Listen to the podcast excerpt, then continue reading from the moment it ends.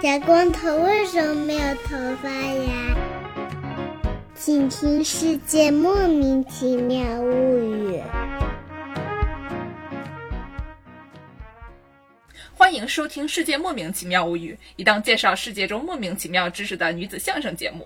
我是见谁都好为人师的见识，我是站在台上听相声的捧哏演员姚柱。我是一顿饭能吃十八个孩子的 Y Y。不是。我觉得你，你能不能冷静一点，朋友？今天我师傅说他没有睡醒，然后呢，他聊天就一直慢半拍啊。对啊，就感觉可能会说出一些非常的，呃，比较刺激的话来啊。突然口出狂言，对吧？大放厥词。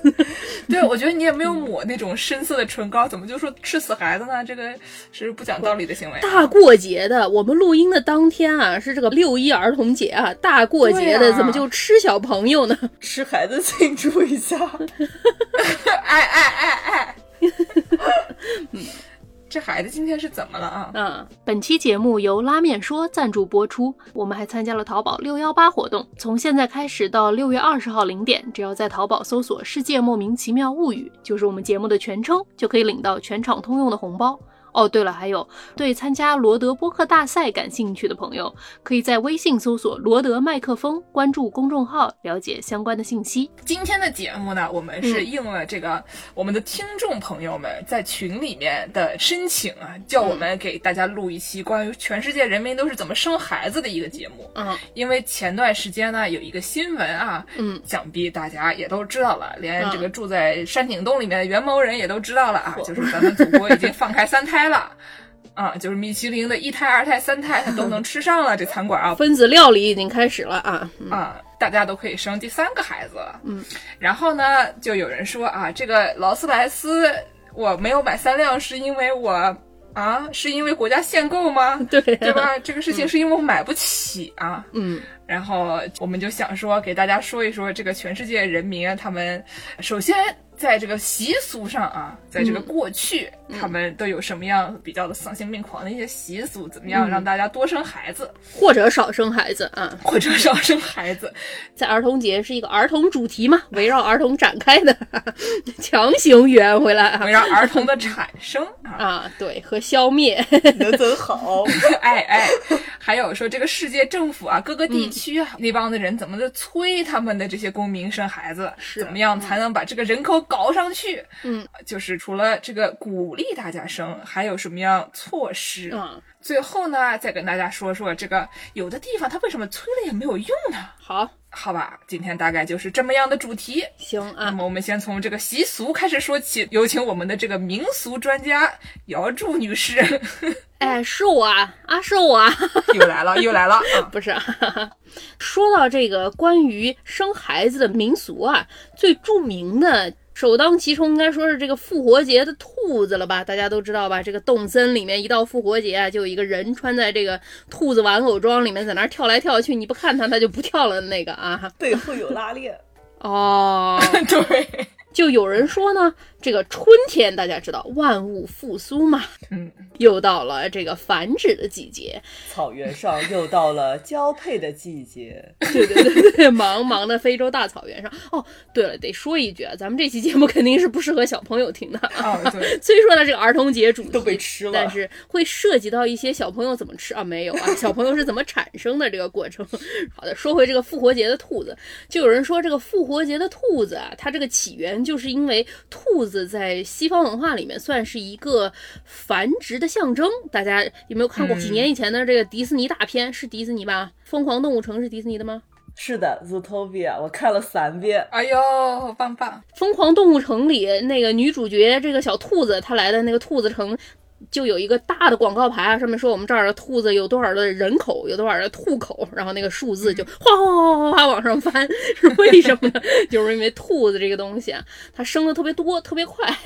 对，听说兔子啊，在春天的时候，它同时可以怀两窝，它同时怀第一窝和第二窝，然后轮流生出来。太就是特别效率非常高啊，这种小动物是非常是厉害。所以大家就崇拜这个复活节的兔子嘛。人以前毕竟这个生的就算多，孩子的这个存活率也不见得高，所以希望能多生就能多存活嘛。所以说以前的人就很崇拜这种很能生的复活节兔兔啊。是，然后再回到咱们祖国大地，咱们的老祖宗想要生孩子，那都拜一些什么呢？比如说什么送子观音啊，这个观世音菩萨，因为她是一名妇女，所以理所当然的也就管这个生孩子这档事儿。也不知道为什么啊。对啊，还有同样的道理啊，这个北元君南妈祖说，这个北方人信这个碧霞元君是一个泰山老母，差不多概念，就是妇女神仙也管这个生孩子。南边呢，大家就信这个妈祖，等于说一个是山神，一个是海神嘛。都得拿着那个身份证去坐那个高铁啊。对对对，然后这个妈祖嘛，一样的，大家也知道，他也管这个海里面的你这个渔民出海，管你这个妇女生孩子，听说非常的灵验，我们也不知道啊。嗯，毕竟我们南京的鸡鸣寺好像就是求什么什么不灵，就最近好像有这么一个传言。不是我个人来说，因为我是一名科学迷信的代言人，我觉得鸡鸣寺还是很灵的啊，建议大家多去拜一拜啊。啊，素斋也不错，对对对对对，旁边天文台也挺好玩的哈。改成一期南京旅游节目。是是是，南京旅游局怎么还不来找我们？是啊，嗨呀，嗯。然后除了这个南妈祖、北元君之外呢，还拜什么呢？拜了一名跟王师傅有一些相似之处的这个女神仙。啥玩意儿？王师傅今天困的就眼睛都肿了，特别搞笑。任何时候都是那种眯着眼睛、一脸困惑的表情，又有点可爱，又有点搞笑。嗯，给大家说一说，说这个佛经中间有一个女神仙，哎，也不算女神仙吧，她叫鬼子母，她到底是鬼还是子还是母啊？你给我说清楚啊！她是一个夜叉，叫鬼子母。哦她为什么叫鬼子母呢？说她有生了几百个小孩儿，也有人说她生了一万个小孩儿啊，然后就喂不饱，哎，那孩子这么多脏嘴要吃饭了，怎么办呢？是的，于是呢，他就跑到人间去吃人间的小朋友。嚯，哦，那真的是跟我差不多了。是什么补什么是吧？对 对对，吃了人间的小孩儿，然后他就可以喂给他自己在这个鬼界的小孩了。我的天哪，这种行为啊，跟人吃鸡蛋差不多啊！最后呢，就因为作恶多端啊，然后就被佛陀把他的鬼子女全都给藏起来了。然后他去找佛陀说：“佛祖啊，我小孩找不着了，我小孩去哪边了？”佛陀说：“哎，你不能这样子搞，哎，小的。”于是呢，鬼子母就说：“我也不是说我想吃小孩儿哎，对吧？我也不是想吃这个小朋友。哦哦喂，我我喂，王师傅的名言哈，不吃哦哦喂，不吃我饿啊！我不吃人间的小孩儿，那我的小孩儿该怎么活呢？所以说佛陀就跟他说，好行吧，以后只要你不去人间吃小孩儿啊，我的僧众就每天给吃的给你们。所以说后来他就受到了佛陀的慈悲教化，就成了神，成为了一个鬼子母神，变成了一名护法，变成了妇女和儿童的保护神。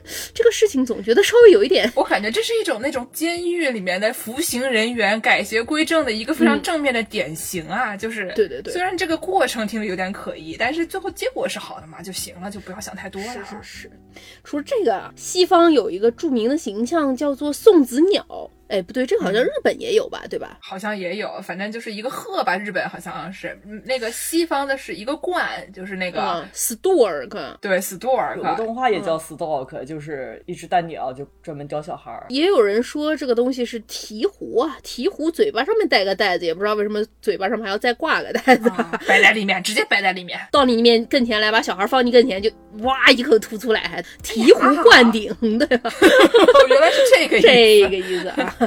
嗯，对，送子鸟好像是一个挺常见的一个形象，但是除了这个，我也不知道有啥。我刚刚在网上搜索啊，送子观音、送子鸟、重金求子，哎，然后说到重金求子，就看到说啊，某某女士，一九九三年出生于南京，丰满迷人，因丈夫被捕出狱无期，亲戚谋夺家产，无奈重金求子，继承家业。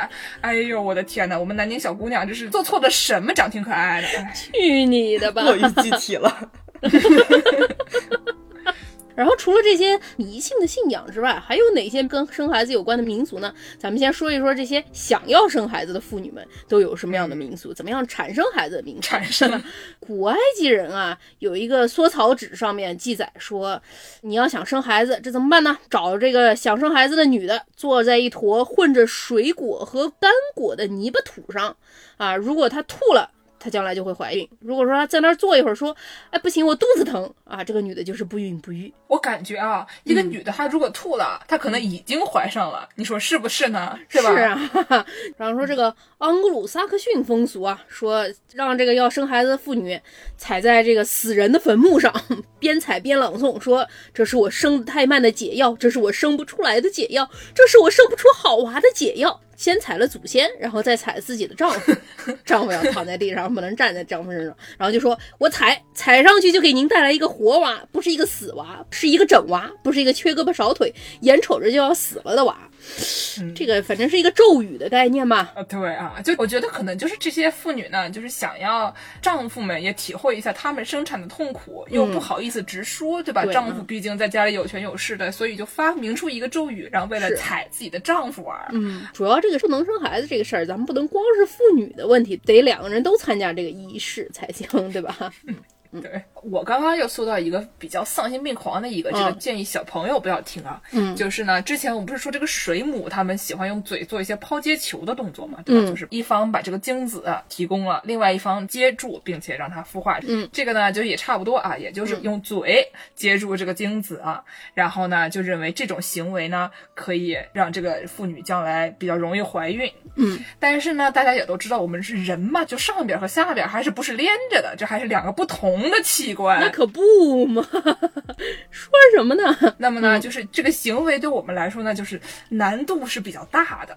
嗯那怎么办呢？古希腊人他们就想说，这个事情你要是做不了，嗯我给你一些别的选择。嗯，你可以选择，你要不精子您试试，不行的话呢，您也可以喝这个黄鼠狼子宫里的液体，哎呦或，者把这个母猪的屎先给它晒干啊，搓成粉以后泡水喝。什么玩意儿啊！你们体会一下，这才是真正的主播的艰难选择呀。我选择死亡，谢谢。就对吧？如果真的要做的这么绝的话，就不生也罢，也是啊，不生也罢。这些都是求子的时候的这么一个过程。有的人他非常幸运的，这名幸运观众，他这个求子 他就得了子，要生了孩子。这个生孩子的过程中又有哪些民俗呢？我看到一个说，古希腊人啊有一个以形补形的民俗，产妇生孩子这个房子里不能有任何打结的东西。Hello Kitty 不能进去，对 对对对对，如果说打了结，万一生孩子的时候也卡住了呢，必须要顺流啊，才能子宫里也打了结，对对对。还有这个，大家都知道，这个接生，咱们古代接生的时候，一般都是这个稳婆啊，这个社会主义八大员儿之接生员儿，嗯，一般都是妇女利用一些民间智慧给妇女接生。对吧？毕竟这个产婆这个词嘛，叫 midwife，嗯就是对对对她她得是一个 wife，对，一般就有的地方他是相信说这个生产这个过程是非常血淋淋的，相对比较刺激的一个场面啊，对挺危险的嘛，人生人吓死人嘛，会出现很多意外，这个 经常非常血腥。再加上这个妇女生孩子是一件比较私密的事情嘛，所以说一般都不让这种外人男性来家里看到你生产的这个场面的。后来有现代医学了以后，这个产科也有很多男大夫啊，嗯，妇女到很迟才可以成为一名医学从业者，到现在医院里应该还是男性还是比较主导的嘛。嗯，在十七世纪左右发明了一个器具，叫做产钳。这产前就是一个你一般去吃自助餐的那种 夹面条儿的那个东西，是差不多一个玩意儿啊。但是它这个形状大概是一个婴儿的头这个形状，你想象一下，你小时候夹蜂窝煤的时候，我在嗯说什么呀？就我你姥姥小时候夹蜂窝煤的时候啊蜂，窝煤它是促进去的呀，哈，蜂窝煤你是把它塞在这个煤的那个眼儿里给它夹出来的，这个相对没那么野蛮，不是塞那娃的那个口里 产搞出来的。这产前是从外围夹住这个婴儿的这个头，帮助他出来。产前的发明呢，也就促进了很多男的就加入了这个接生员的行列嘛。因为到现在，很多人可能还觉得啊，我让一个男医生接触自己比较私密的身体部分，是一个比较禁忌的这么一个行为啊。这种想法还是很多人是有的。当有了产前之后呢，这些男医生就说：“你看，我是用工具的，对吧？我不是用手来触碰你的身体，可能就会减少一些这个病人在这个方面的心理障碍。”嗯，但是呢，还是会有很多人在这个方向有一些心理障碍。所以说呢，有一名著名的苏格兰接生员老师傅叫 William Smelly，威廉有点丑。Smelly cat, smelly cat, 对对对 what are they feeding 这 you？这还要蹭最近《老友记》的热点是吗？对啊，对对对，这名师傅啊，他算是改进了这个产前的形状吧，让他更不容易伤害到婴儿一点哈。然后他等于说是男性接生员的先锋。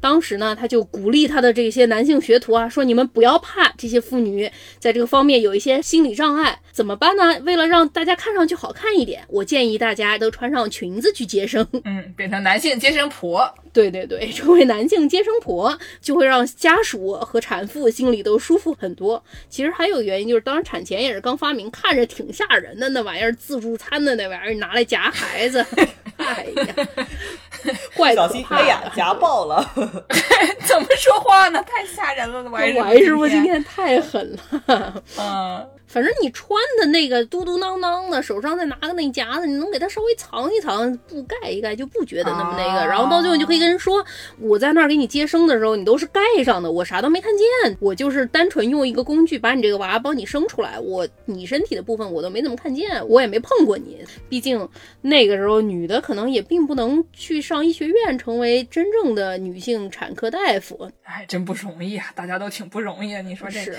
对男的也挺遭罪，哎，女的也挺遭罪啊，还是现在好。嗯，说完这个要生孩子和生下了孩子，咱们再说说这些不想生孩子的人有哪些民俗呢？首先再说回咱们这个古埃及人啊，哦，这也是刚才这个缩草纸，这个嗯缩草纸叫做卡หุ่，嗯是一个在古埃及的专门写的这种妇科各个方面的一个草纸。相当于是妇女保健宝典啊。秦淮医院袁教授，对，对对对对对啊，上面记载的有什么样的避孕法呢？说这个妇女可以把蜂蜜和一个叫相思树的叶子混一混，再加上点布料啊，塞进自己的体内，希望可以能够挡住精子，就不怀孕了。啊，希望这名妇女将来不会得那个就休克症去世啊！嗯、肯定会的。这些方法吧，都是非常的不安全的啊。大家千万不要学。对对对，还有这个什么相思树产出的一种树胶，叫做阿拉伯胶，这玩意儿也可以作为一种杀精剂塞在体内啊，就大概是一个可乐的概念吧。你不要讲这些东西了，好不好？这对小朋友太不好了。对对，都是都市传说，都是胡说的，古代人那种愚昧知识。还有说什么在宫颈口涂一些胶质，给它糊上了，你就不会怀孕了，这听着也颇为不卫生啊。对，主要是你能伸得挺远呀，这位朋友。是，然后还有你在妇女的阴道里抹上蜂蜜和小苏打混成的一个酱酱，我很希望我们这个节目能暂时做成一个视频节目，看我们三位主播那种求生不得、求死不能的表情。大家还记得刚才剑师说了一个主播的艰难选择，要吃这个什么母猪的屎晾干搓成的粉啊，泡的水啊，有一个异曲同工之妙啊，也是这个古埃及人啊。这个古埃及人说啊，他们会用鳄鱼的大便和酸牛奶混在一起，搓搓搓搓搓成一个保险套的形状，塞在妇女身体里当保险套使。就是你们想象一下啊，当年你哪怕是找鳄鱼的大便都比找保险套容易，这是一个什么样的世界啊，朋友们？哎呦当然，也有的妇女就比较简单粗暴。埃及人当时为了不怀孕，就流行直接孩子喂奶喂到三岁，去上幼儿园带午饭，把你妈带去，就是？啊，这种相比之下，已经算是对宇宙的伤害非常小的一种行为了。是，不过这个方法也是不见得保险嘛，因为哺乳期的妇女有的是确实不会怀孕的，但也有妇女能怀孕。这比鳄鱼的大便强呀！不行，您就再生一个吧。对啊，就咱们节目突然催生了，是，那也不能送命啊，朋友。是除了这种物理疗法哈，古希腊人会有一些化学疗法、食疗法也，是一种送命型的疗法。也是送命型的疗法。有一种是并不是很送命的，叫做罗盘草，这个玩意儿绝种了，但是当时传的神乎其技啊，说这个东西口服了之后就能避孕啊，也不知道是真的假的吧。妇女们就纷纷想要买这个东西，到最后这个植物绝种之前，这个玩意儿按重量比比同比的银子还要贵，就是买不着了。但这也还算好的，还有吃什么野胡萝卜的，虽说它叫野胡萝卜，据说这玩意儿跟什么独参是一个毒性啊哎。呦，吃点什么柳树的叶子、棕榈树的种子。棕榈树种子我不知道对人有没有毒啊，对狗是剧毒啊！每天我就从 蒸饭嘴里往外抠这个玩意儿啊。啊，还有什么纯恶薄荷也是有毒的，苦蒿草还是有毒的。反正我觉得这个思路也没有错嘛，你就吃这种有毒的植物，吃死了你也就避孕了，你也就不生了，对不对？你死我死大家死。创造美好人世间。啊，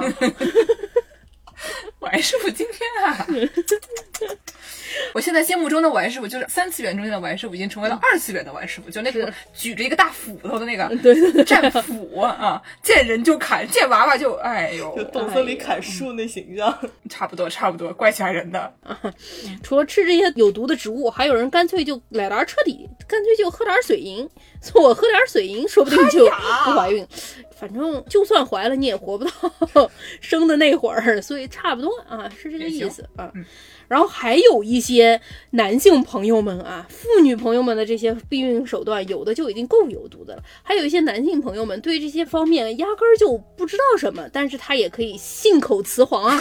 著名的亚里士多德信口雌黄啊，说，妇女你就往身体里抹点松柏油，滑稽滑稽里滑溜了，这个婴儿他就不着床了。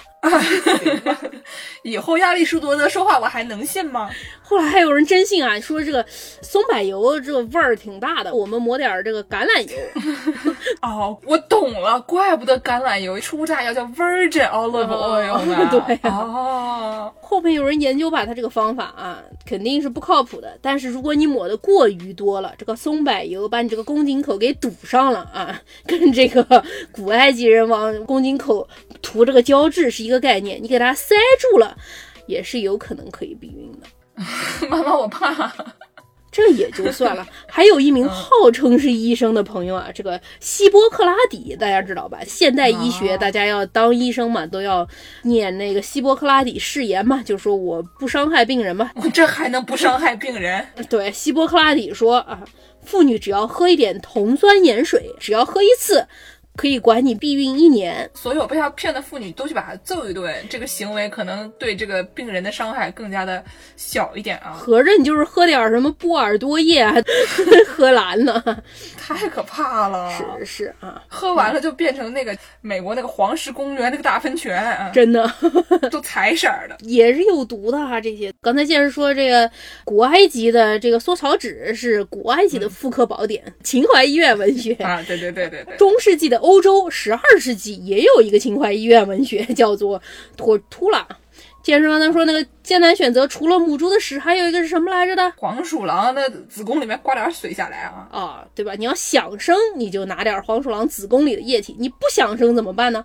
托图拉教你，你可以把一个活的公的黄鼠狼的蛋蛋给割下来，做成项链穿起来，挂在脖子上，可以避孕了。这期节目太吓人了！老鼠狼了。做错了老什么？鼠狼做错了什么？哎呀，怎么回事儿啊？这些行为啊，嗯，当然就是因为这个生孩子这事儿嘛，以前人这个医疗知识也比较匮乏。你说怎么就能生出孩子这事儿，大家可能也觉得比较神奇，也搞不清楚是怎么回事儿。具体生男生女啊什么的这些，就更是玄之又玄了。所以说，搞出的这些民俗都是非常的野蛮啊。心疼黄鼠，狼真。是的，没没必要，真的没必要。嗯啊，还好我们是现代人啊。嗯，本期节目又是我们拉面说赞助播出了。老朋友啊，今天王师傅呢给大家推荐的是椒麻拌面口味，配料有麻辣拌面酱、麻酱、叉烧肉酥、藤椒油、嗯高菜和半干刀削面。啊，天热了啊，最近可能都上了三十度了，这个吃汤面得开空调了。但是这个拌面呢，不仅麻辣爽口、焦香浓郁，还可以省冷气费。何乐而不为呢？哦，这个我是终于收到了，这个美国的快递，这个口味我吃过，好吃。六幺八寺庙和拉面说合作，还有双重优惠，在淘宝搜索“拉面说”，仅旗舰店找客服报暗号“寺庙”，可以获得满四十减五和满七十九减十的优惠券，可全店通用，并可叠加平台满减。下单前备注“面馆味道”，还加送加料包。加料包是什么呀？可以多得两份叉烧加海苔，或者一份五香牛腱加海苔，赠品有限，先排先得。我也想要。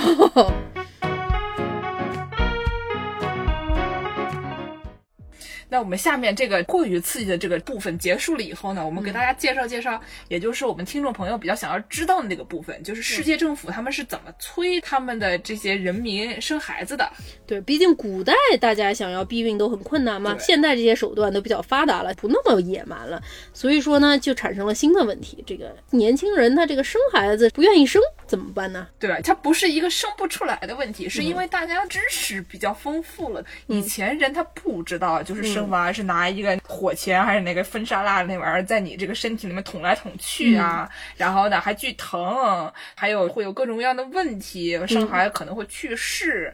等等的，生完孩子还可能找不到工作。以前人他也不知道这些，现在大家是这个信息比较透明了以后，大家一想，哎呀，坏了，这事儿不能随便做啊。对啊，做还是很多人还是要做，但是不能随便做，要想好了再做。是，所以很多人就有拖延症的人呢，尤其是就一拖再拖再拖、再拖。嗯啊，那政府们他们着急，反正不是他们生对吧？他是说这个人我要，就是疼不是我疼，所以他们就想办法催一催。嗯啊，比如说呢，我这个喜闻乐见的快乐老家德国，嗯有一个非常土的一个词叫做 Kindergarten。是什么呢？它这个意思就很简单，就是你生一个我就给你点儿钱，嗯你再生一个我再给你点儿钱，你再生一个我再给你点儿钱，嗯大概就是这种。就它虽然也没有多少钱吧，就是嗯叫做儿童金，但是呢也还是有一些的。主要是这个孩子啊，如果你十八岁出去工作了的话呢，你就不领这个钱了；如果你没有工作的话，可以领到二十一岁；如果你一直在读书的话，可甚至可以拿到二十五岁。嗯，就除非你年收入超过八千零四欧，那你就得不到这个儿童金了。比如说你出去打工，然后你能拿到一些钱，那每年收入超过这个数量，那你就不能拿这个钱。从二零一九年开始，我没看就是二零二一年会不会还有什么变化？嗯，基本上是你家的前两个小孩，嗯，每个小孩每个月可以领两百零四欧元，嗯，第三个小孩可以领两百一十欧元。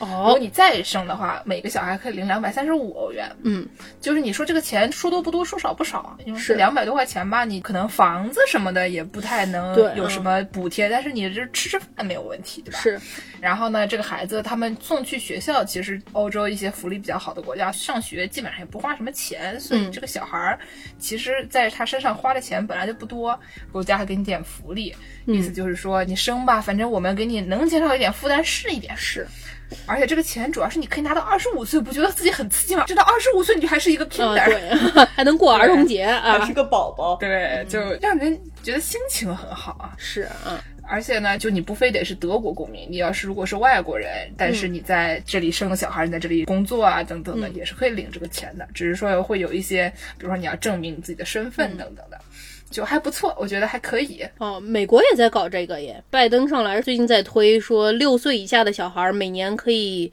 拿三千六百块钱一个小孩儿，嗯就是一个月三百块一个小孩儿。嗯，十七岁以前每年可以拿三千块，差不多的意思，反正也是补贴儿童嘛。对。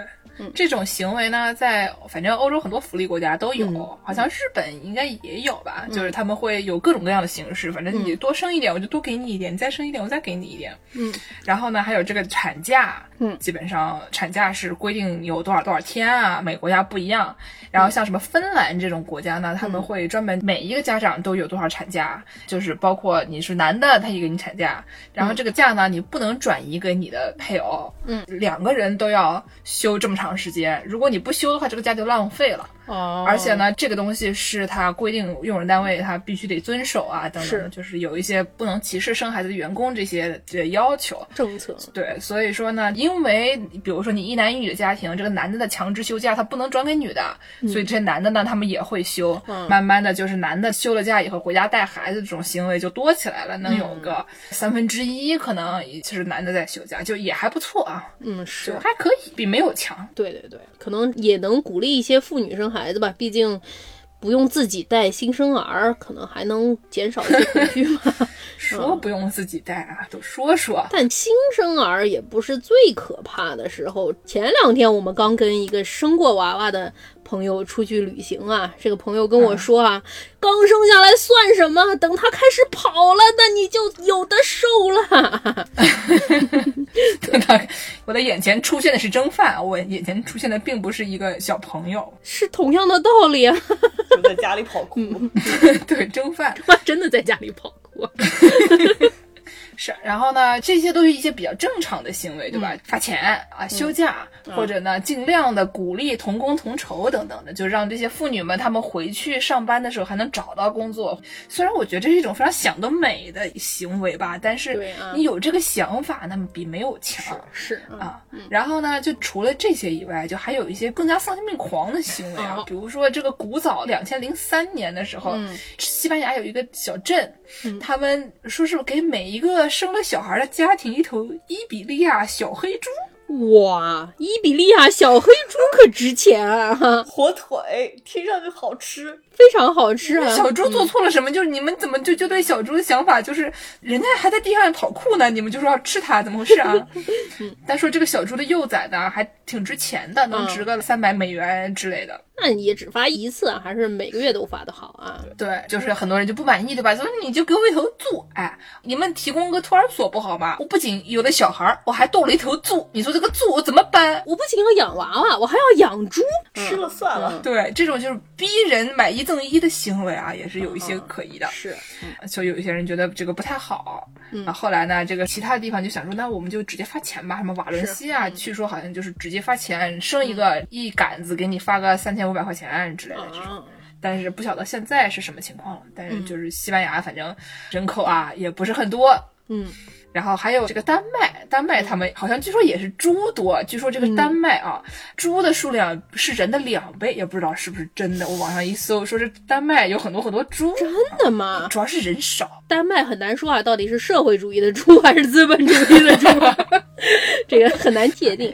猪可能还是资本主义的猪啊。嗯，然后呢，为了解决这个问题，为了解决他们的这个人不如猪啊，人口数量不如猪口数量的这种问题呢，嗯他们也没有给人发猪，而是他们搞了一些比较吸引人眼球的东西。当年有一个旅行社搞了一个所谓的公益广告，嗯，叫做 “Do it for Denmark”，不是 哎呦，啊就反正大家听得懂就听就是了。为了祖国勇敢做啊！哎，对对对，为了祖，哎，这翻译的太信达雅了，怎么回事啊？啊，就是鼓励这些夫妇们，嗯，或者其实其他人也可以啊。已经反不了了，反你们是不是夫妇呢？反不了。哎，反不了，反不了，都可以，都可以。然后呢，鼓励大家出去旅游，然后在出去旅游的这个地方呢，如果可以的话，进行一些造人的行为。嗯，因为他们做了一些这个调查，发现很多的丹麦人他们自己啊，嗯当年就是他们的父母在出去旅游的时候制造出来的，他们觉得哎这个不错，哦我们作为一个旅行社，对不对？我们要鼓励这样的行为，又赚了钱啊，哎，对对对，又能挣钱，又能公益，双引号的公里。嗯，然后呢，就是说，如果你在旅途中真的这个成功的造出了人，你就可以获得我们这个旅行社提供的大奖，就比如说什么全家出去旅游的这个礼券啊，或者说给你们免费婴儿用品啊、等等的。哦，也能理解吧？这个做法就像剑师刚才说的，很多人他这个是拖延症啊，现实生活中有很多的问题，想着啊，我可能什么时候把这个房给买了，我再生孩子，或者我再升了职，我再生孩子。你在旅游的时候，很有可能就一不小心忘记了这些现实中的问题啊，玩的太开心了。也是不错的。掉以轻心了。是的，就是其实有的时候吧，你本来想生孩子的人，可能他早晚会生的，所以推他们一把。是是，然后这个广告当时好玩的里面有什么呢？比如说它有一些除了适龄夫妇以外，里面也拍了一些老龄夫妇和这个不是一男一女的这些 couple，、多元化。就比如说，他拍了一个说老年夫妇坐在那里说他们也要出去旅游，还有的两个男的，虽然对他们来说呢，这个造人这个事情比较困难，但是没有关系。这个广告里面说重在参与，哦，你们想想看，这个广告的阴谋啊，就是你生不生得出吧，都要去花钱，哎，都要给他们旅行社打钱。你一想，哎重在参与。啊，可耻。但是这广告做的还是非常不错的。最后我要吐槽一下这个日本人啊，大家都知道这个日本生育率也有一点问题啊，也是年轻人不愿意结婚，不愿意生孩子。但是日本人他这个催生，他有什么丧心病狂的这么一个做法呢？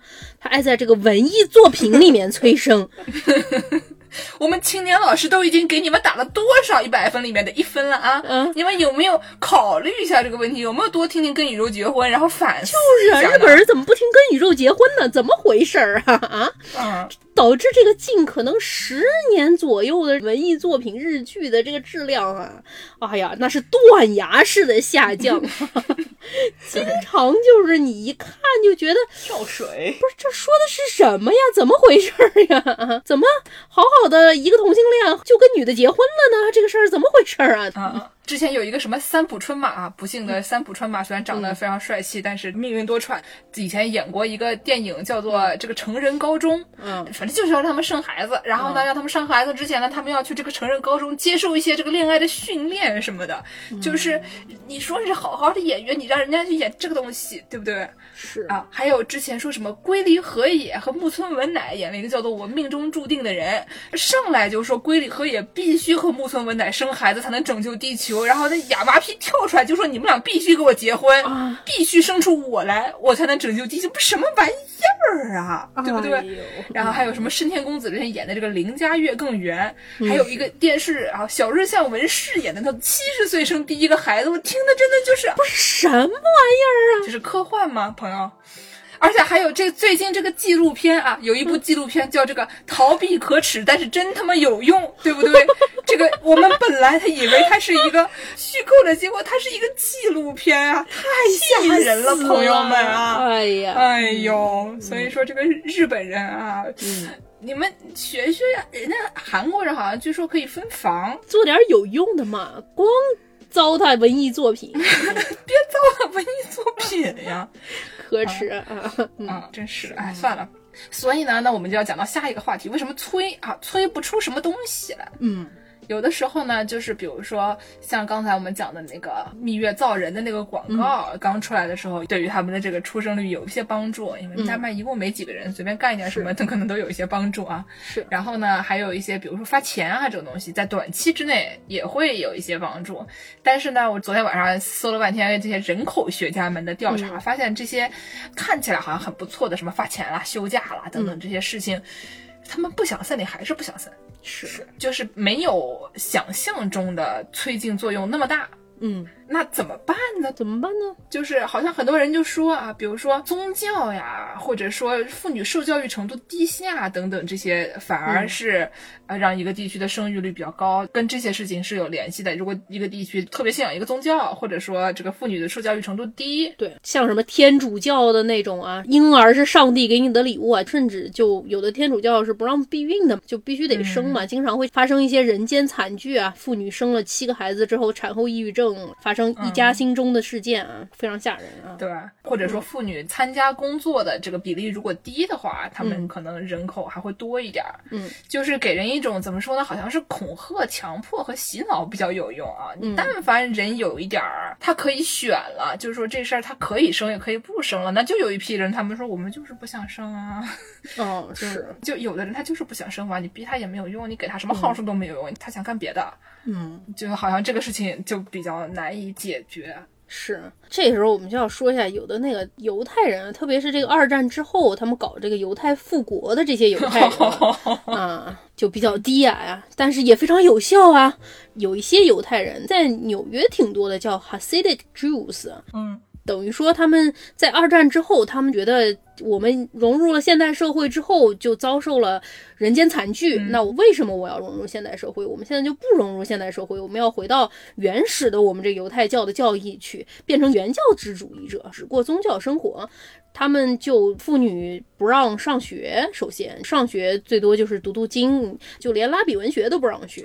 然后妇女大概十几岁能生孩子就嫁到一个人家，妇女嫁过去之后就先把头给剃了，然后就开始专心生孩子。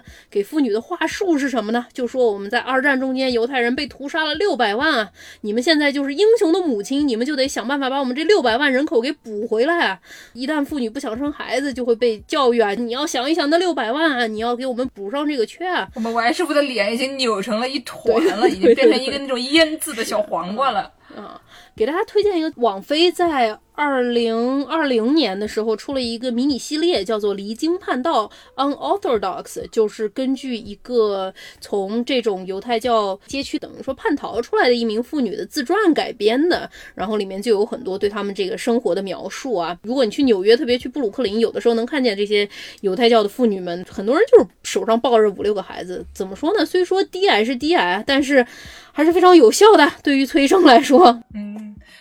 我们节目是一个还是很推崇这个犹太文化和犹太这个信仰的一个节目啊，嗯，但是所有的事情有的时候稍微做的有点过的时候呢，就啊有一些可疑啊。是啊是。啊，任何东西你搞得太过了都不行啊。嗯，哎，就是十八个大饼还是不要吃太多啊，不建议凡人尝试。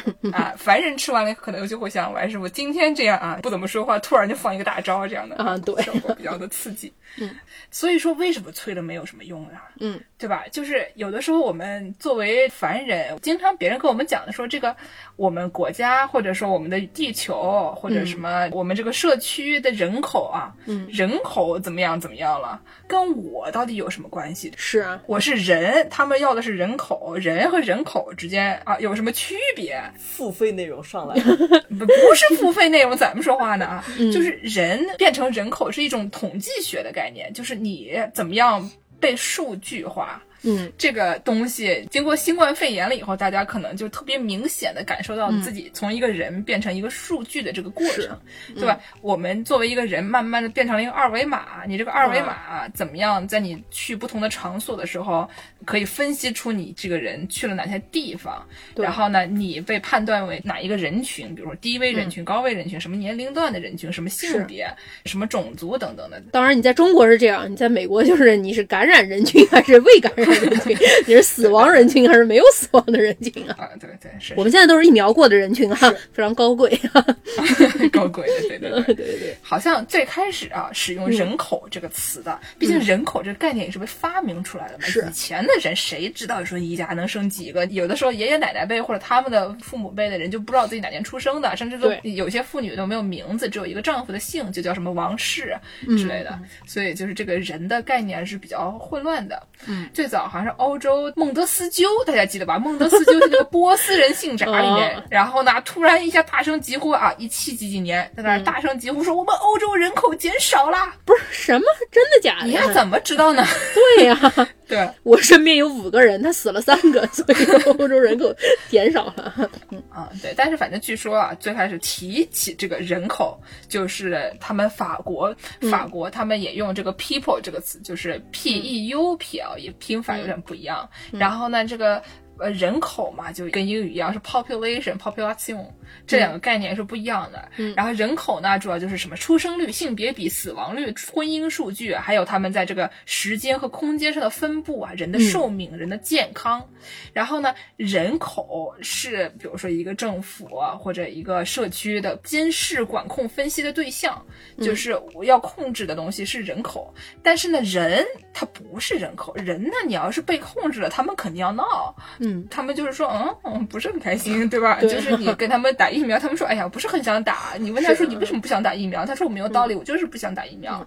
所以就是一个人是整天就要在那里说不的，你拿他们也没有什么办法。嗯，所以呢，像什么政府啊等等的这些，他们有一套什么人口学、治理术的那些让人变成人口的方式，但是人整天就是要说我不想当人口，所以说你让人生孩子，想要的是人口，但是这帮子人他们不想变成人口，所以他们不想生孩子，对大概嗯。就是一个这样的东西。这个东西呢，反正就是炒一些冷饭吧，炒一些我们大家学习社科的朋友们经常会阅读的这个福柯，喜欢讲一些跟这个我们现在所在的社会联系非常紧密的啊瘟疫。嗯和现代权力机制之间的关系，比如哦说有一个瘟疫的时候呢，对吧？你就得控制人的流动，你不能让得了病的人到处跑吧？这个事情我们都知道。然后呢，你要对他们的身体也要进行控制，比如说你要给他们打疫苗啊，或者说你们要管住他，不能让他进行某些行为，要把他们隔离住。往墙上糊大便，对，不能让孩子往墙上糊大便。往墙上让胡大便的是人，不是人口啊。对 对对，所以呢，你要控制住他们做某些行为的时候，你也控制住他们作为人的一些权利。嗯，但是大家都怕死，对不对？对就是在这种时候，你的这种权利被收紧，大家都是同意的。嗯，跟你说你不能随随便便带着病毒去参加大 party，大家都是同意的，因为这个事情可能会影响到整个群体的健康。是，但是在这个过程中，人被管控的就越来越多，然后这种被收走的权利，有的时候就拿不回来了，哦有可能呢，它就是永恒的变成了这个社会的一部分。就比如说以前的医院。嗯，医院这个东西呢，我们都知道英语叫 hospital，对啊这个 hospital 呢，跟有一些人如果他们学了什么酒店管理，会发现那个词叫 hospitality，、热情好客。对吧？然后就想说，这两个词怎么长得这么像呢？是因为以前这个医院这个词比较像是一个这种收容客人的一个地方，就是它其实是一个就是客人住的地方。以前呢，比如说十七世纪的巴黎总医院，嗯是一个疯子啊、病人、妓女都往那儿送的一个 社会闲散人士啊，就待在那儿。他不太是治病的。嗯，治病呢，再早的时候是这种什么，有一些懂草药学概念的一些妇女，哦或者一些这种经医院里面的这种宗教人士，他们负责的，就是它不主要是治病，但它是通过一些草药学啊、魔法啊、等等这些东西，就所谓的治你的病啊，不是真的像现在这种现代科学。嗯。所以呢，这个医院呢，它就是一个啊、大家去一去啊招待所的那种一个概念，嗯。不是特别的科学。嗯后来呢，等临床医学发明了以后，它其实是一个那种以管理术为主的一个地方。什么叫管理术啊？就你想象一下，以前你做手术你都不洗手，哦，对对对，然后你这个人对吧，得一个产褥热就死了，这个事情是非常可怕的。是而且我们之前的节目大家听过的也知道，这个厕所咣一下就往外面倒，就都非常吓人。所以呢，它这种所谓的管理是说，比如说污水处理啊，嗯通风啊，然后比如说你有什么麻风病人，你要隔离呀、是是。然后避免人畜共存。不过你要是移植羊羔丸的，你就可以在医院里养 养羊啊。哦，你说的也对啊。嗯还有要隔离什么墓地去世的人，他可能他的病毒什么没死，对吧？要给他隔离这个屠宰场和墓地，不要让这个你的牲畜吃了什么尸体等等。嗯，是一种把这个居住啊、安置啊这些东西都区分开，把这些接触、感染，嗯控制住，一种细分化的一种概念。所以它是对于这种空间管理上的一个挺重要的东西。嗯因为以前你治病，你去人家家里就行了，对吧？对为什么对搞一个医院，把那些得得了病的人都放在一起啊？因为你要放在一起，大家的病才好治嘛。你不能让他们跑来跑去，出去散播病毒去嘛。嗯，但是呢，在这个同时，他就也有一些对于人的控制。比如说，以前人生孩子是在家里生的，嗯，然后你在家里生孩子呢，你就可以说我选择我找谁来，然后我选择我怎么样生孩子，我是在盆里生孩子，还是想怎么生怎么生。嗯，但是呢，现在有了一些科学了以后，它有一些工具，比如说它把这个产钳伸到你身体里，嗯或者说它给你照 X 光，它是一种可以穿过你的身体，英语说那种 penetrate，入侵性的感觉啊。，对，比较有入侵性的东西，而且你不能说不，因为它是科学，这个东西它是对你是好的。但是呢，你同时又受到了一些在这种自主性上的伤害，是。因为你没有办法控制你自己的身体了，你变成了别人的所谓的客体嘛。嗯。然后呢，尤其是特别明显的时候，是我们经常会听到的那种说什么能不能上无痛啊，保大人还是保孩子这种问题，嗯就已经完全是彻底的把这个妇女的自主性就已经消灭了。嗯，就是你的生命自主权就已经是别人的东西了，已经不是你的东西了。这个时候呢，他虽然你去医院这个事情，医生都会跟你说你生孩子要去医院，因为在那里更安全嘛。是但是有的时候大家对他的抗拒可能并不是这种。我想活下去 和 我想有尊严的活下去之间的那种冲突啊！我之前还听说有一种病，说是那个 ICU 综合征，就是因为 ICU 的病人会有的时候被控制在一个小小的空间里面很长时间，而且有的时候你比如说粘网什么的，医生就会把你的手脚捆起来，哦因为他们的护理人员太少了，然后害怕你一个没注意，这个人就对自己进行一些伤害什么的。嗯。但是你想，这个事情对于人的精神伤害也非常大，所以很多人出去了以后也会有一些精神疾病等等的。嗯就是这个事情，你说怎么办呢？对吧？嗯 所以说，你说嗯在这个对于人口的控制，同时也是一种对于人的控制，对于人的权利的收编等等嗯的。所以大家对这玩意儿害怕，我感觉也是正常的。我觉得特别是像咱们中国这种以前是只能生一胎的，或者是就没生过孩子的妇女，可能对生孩子这件事情她没有一个完全的了解。她在决定要生孩子之前，她不知道怀孕和生孩子她具体是什么样的。哪怕是现在，呃，我那天还跟我一个朋友聊啊，就是最近这个 新冠疫情期间，大家都生孩子生的特别多。之前我在那个单位。我们本身就是一个小公司，原来最多人的时候可能有个二十五个人，然后最近只剩下十个人。这十个人里面有七个人是妇女，七个妇女里面只有一个妇女还没有生孩子，剩下的六名妇女都在这两年之内生了孩子。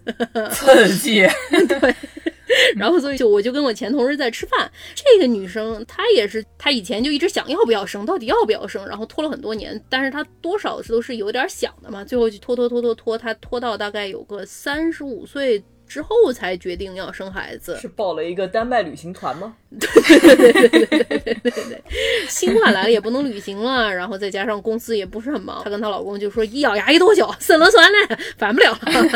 她跟我性格挺像，她是一个很多事情了解很多很多的这么一个人，你在自夸什么啊？就是烦的很多啊，就是想的很多的这么一个人，所有事情都要想很多，死的非常早的这么一个人，不不能这么说别人，说我没问题。然后她也是做了很多很多功课嘛，但是就这样，她说她怀了孕之后才发现有很多事情她不怀孕你是没有办法得知这些知识的，就是没有人教育你真的生孩子是什么样的。比如说她那天跟我说，她说她最近可能七八个月了，然后人在生孩子之前不是会宫缩嘛，嗯，你在电视里了解的最多就是说啊，一名孕妇她开始宫缩了，那她就是要生孩子了。然后她跟我说，她最近开始有叫做假性宫缩。Practice contractions 就是有的时候会来那么一两下，只要不那么频繁就是正常的。他说这个事儿你我要是不告诉你，你听说过吗？你知道吗？很多在怀孕，特别是生孩子中间这种生理上的细节，你不真的去做，你是没有办法知道的。你人快死了，你得换一心脏，别人给你签一手术同意书，说你这个手术做的时候有可能要死哦。你想想看。算了，试试吧。当然，也有人就决定说，那我能活多久就活多久，我不愿意遭这个罪，换这个器官，对吧？那你是有一个决定权，手术同意书清清楚楚的告诉你会产生哪些并发症，有可能会有什么样的风险，你同意了，你再做这件事儿。但怀孕你是没有人给你一个明确的手册，告诉你说啊这件事情做的时候会有什么样的并发症，会有什么样的问题。大多数人可能都是迷迷糊糊的就做了这件事情。对。哪怕那些网上或者说在书店里面有很多很多的知识，但这个知识，嗯如果你只是一个普通人，你进行学习，你能学习到的东西是比较有限的。是，就是如果你自己真的要做这个事情的话，有的时候大家甚至觉得，可能我得学的像一个妇科医生，我说不定才能知道我身上发生的这些所有事情。毕竟这发生在我自己身上，是。这种你要不清楚的话，经过一下着实是挺刺激的。当然，你了解了之后，你还生吗？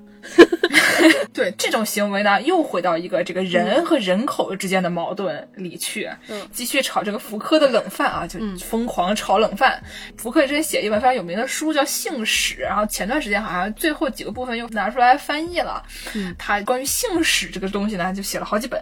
为什么呢？就是他认为这个现在的人类的这个社会是一个就是以性为中心的社会，就是在性和性欲的规训上面花了很多心思。它主要体现在一些方面啊，比如说把这个妇女的肉体给他们歇斯底里化。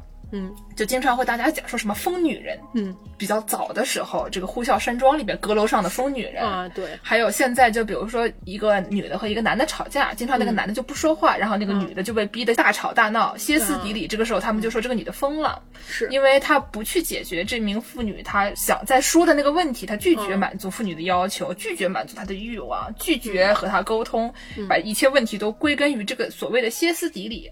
然后这个歇斯底里呢，在以前就被认为说是一种性欲无法得到释放的后果，然后这个概念叫做游走的子宫啊。据说这个问题只要与人性交并且生孩子就能解决。还记得那句古话吗？等你生了孩子就好了。当然也是一个双刃剑啊。优生学的那个时候，如果一名男子，比如说你出轨，你的老婆很生气，那你怎么对付你这个老婆呢？你就说你这个老婆整天在家生气，歇斯底里，她不适合生孩子，她的基因不好，所以你就把她送到这个疯人院里，成为疯人院里的疯女人。让她绝育，成为疯人院里的疯女人，然后你就可以喜当爹啊，不对，喜迎二胎。哎呀，太吓人了！嗯除了这个妇女肉体的歇斯底里化呢，还有这个儿童的性的教育学化。嗯，比如说，就是儿童，大家就会认为说，儿童如果探索自己的身体，进行一些嗯手淫的行为，他们是违背自然的。虽然这玩意儿好像是很自然的，对但是大家也会认为这是不道德的、违背自然的一种坏的行为。哦，还有这个中学也不许早恋啊等等。嗯但是突然一毕业就要要人结婚，对吧？哎，怎么回事呢？你的这个谈恋爱的这个空间只有两秒。对，就爱尔兰有个电影叫《龙虾》，反正就是反讽这种行为啊，把男女关在一个酒店里，你必须得在多少天之内找着对象。如果说不找着对象的话，你就会变成动物的。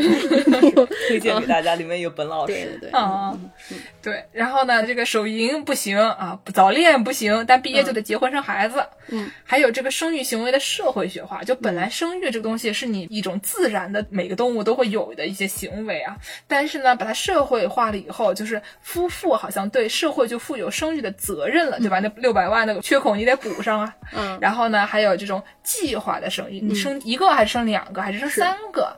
还有这种医疗的社会化，我们刚才讲的那种，就是把整个人群的他们的病例都收集起来、控制住等等的，这都是一种社会化的生育行为。是，最后呢，还有这种反常快感的精神病学化，就是比如说你和你的伴侣他不是正常的，他可能是同性恋，或者你有什么性癖，嗯，这些都需要被治疗。被精神病学化，这些行为啊，我们刚才讲的都是一种你人的需求，你人的需求是儿童他想做什么，妇女她想做什么，生育它是不是一种自然的行为？有的时候你的性欲是什么样的类型，嗯。但是社会它需要的是，他不想要你有这些细枝末节的东西，对他想要的就是那个人口。嗯，刚才这解释了一通，大家就会发现我们的需求和社会的需求中间有一个非常大的这个鸿沟啊，对吧？嗯嗯这你瞧瞧这鸿沟怎么给它填上，就已经是黑洞了。这玩意儿不是很容易填上，是你不是很容易把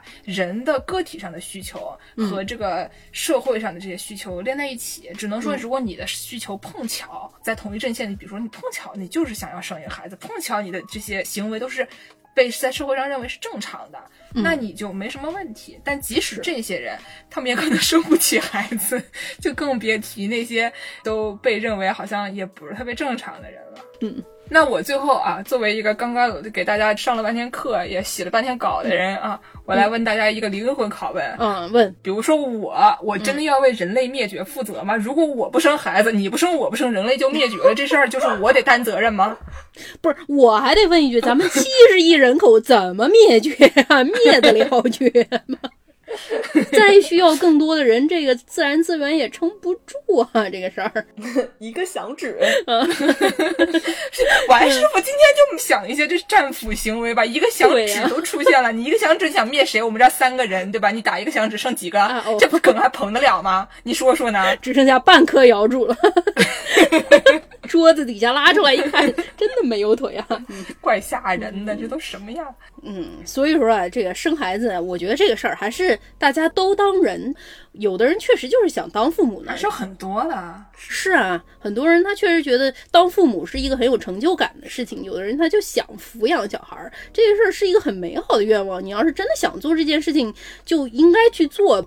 妇女的这种独立，就是我想生就是去生呗。拖延症的朋友们，我也给你们一个案例嘛。我朋友说的，一咬牙一跺脚，真的怀了，你就不纠结了。对，当父母也是可能没有一个所谓准备好的时候，不可能什么时候你是真正的准备好的。而且像我们有一些朋友，就是你真的不想生孩子，就是你也不一定非要认为我不生孩子就是哪天人类灭绝了我就要为此负责，就是你可以以其他的办法对于人类社会做出贡献，比如说你帮忙。忙照顾一下别人的孩子，为 人类社会做贡献可还行？领养代替购买，你说什么呀？就是你别人的小孩对吧？你可以帮忙照顾他们，你可以帮忙教育他们，或者就是什么那种家庭洗手间呀，这些各个方面来可以支持一些那些有孩子的朋友。是啊，或者你作为雇主，你支持你的员工生孩子，你不要一名妇女说要生孩子你就不顾人家，这种行为也是比较低矮的。这种行为，你将来人类要灭绝了，你一定要负责的啊，是对吧？这肯定是要负责的。但是领养代替购买也是一个很好的思路啊！我有一个古早的南京故事啊，在大街上看到一名南京女子啊，拎着一名小黑孩儿，黑人小娃，那小黑孩儿开口一口纯正的南京话，跟那名妇女说：“妈，我要吃砂锅。” 这个行为就应该值得鼓励啊！虽然我们不知道这个故事里的这名黑人小孩是不是这名妇女生的，是不是 Kanye West 啊？对啊，是不是 Kanye West 他本人啊？但是呢，如果说你要是想要为这个事情做一个贡献，你也可以抚养没有人抚养的小孩，黑人小孩也可以吃我们的撒贡米线。好呀，嗯哎呀，那真的是对世界做出的贡献可是不是一点点啊！这是一个什么共筑美好人间节目呀？就不好吗？多好呀！对呀。行，那咱们今天结尾给大家放一首什么歌呢？如果人人都献出一点爱，大爱满人间啊，世界将变成美好人间。行好。感谢收听本期的世界莫名其妙无语啊！您可以在公众号、豆瓣和微博关注我们，嗯，我会经常发一些没什么用的知识啊，蛊惑一下大家的人心。嗯，除此以外呢，您还可以在这个爱发电和公众号后台没事给我们打点赏啊，可以欣赏一下主播们的这些小宠物的美貌。毕竟这个领养代替购买，我在说什么？主播们本人的美貌。啊，对对对，嗯，本期节目由拉面说剧名赞助播出，那我们下期再见，再见，再见。